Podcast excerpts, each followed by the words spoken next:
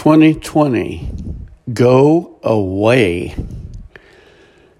2020 has been quite a bad year with COVID 19, riots and looting, the disgusting election, fires in California, and hurricanes galore.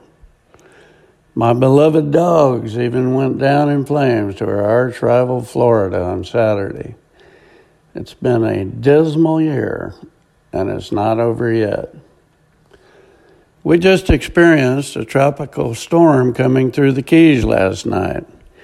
And as I walked outside to check on damage this morning, blue sky could be seen.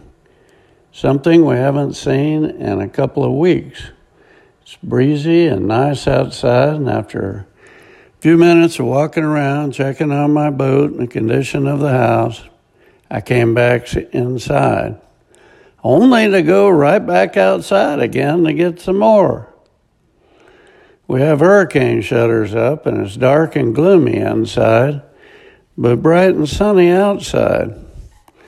I'm hoping that 2021 is a better year in like fashion. I cannot bear to read or watch the news, see the gloating.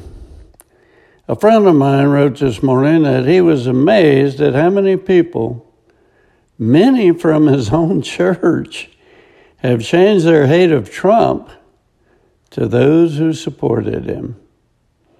I responded, they hate half the population of this country then, most of whom hate them just as much. No shortage of hate in this country.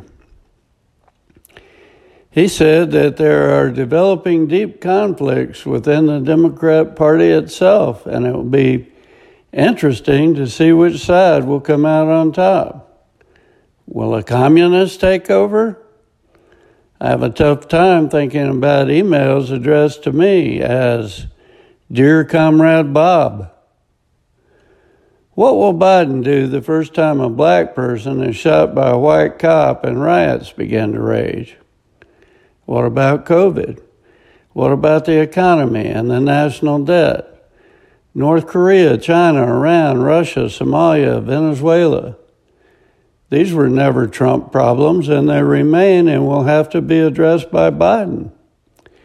Personally, I don't think our nation will fare very well with an old man with early dementia leading this country with all of its complex problems surrounded by left wing nuts for advisors. I believe there, there was mega cheating by the Dems. If all legitimate votes were honestly counted, I don't know if Trump would win or not. I doubt we'll get a chance to find out. The impeachment hearings are nothing compared to the corruption of this latest coup. So, those of you who voted for Biden, short a miracle of God, have got your chance, and now you must embrace it.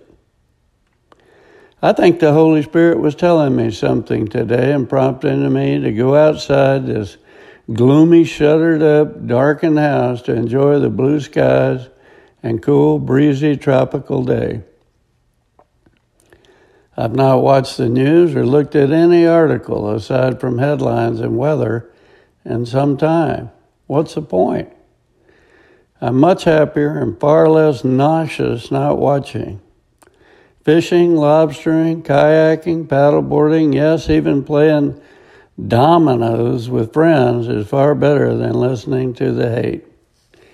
Hopefully, like the tropical storm that just passed through, blue skies and sunny, breezy days await us on the other side of the abyss that we have created. I don't know about you, but I find that only when I draw close to God can I feel the warm light. Attitude is what will make the difference in our lives as we move forward. With that in mind, here are a couple of attitude statements. Should cheer you up some. Each morning when I open my eyes, I say to myself, I, not events, have the power to make me happy or unhappy today. I can choose which it shall be. Yesterday is dead. Tomorrow hasn't arrived yet. I have just one day today, and I'm going to be happy in it. Groucho Marx. An early morning walk is a blessing for the whole day. David, Henry David Thoreau.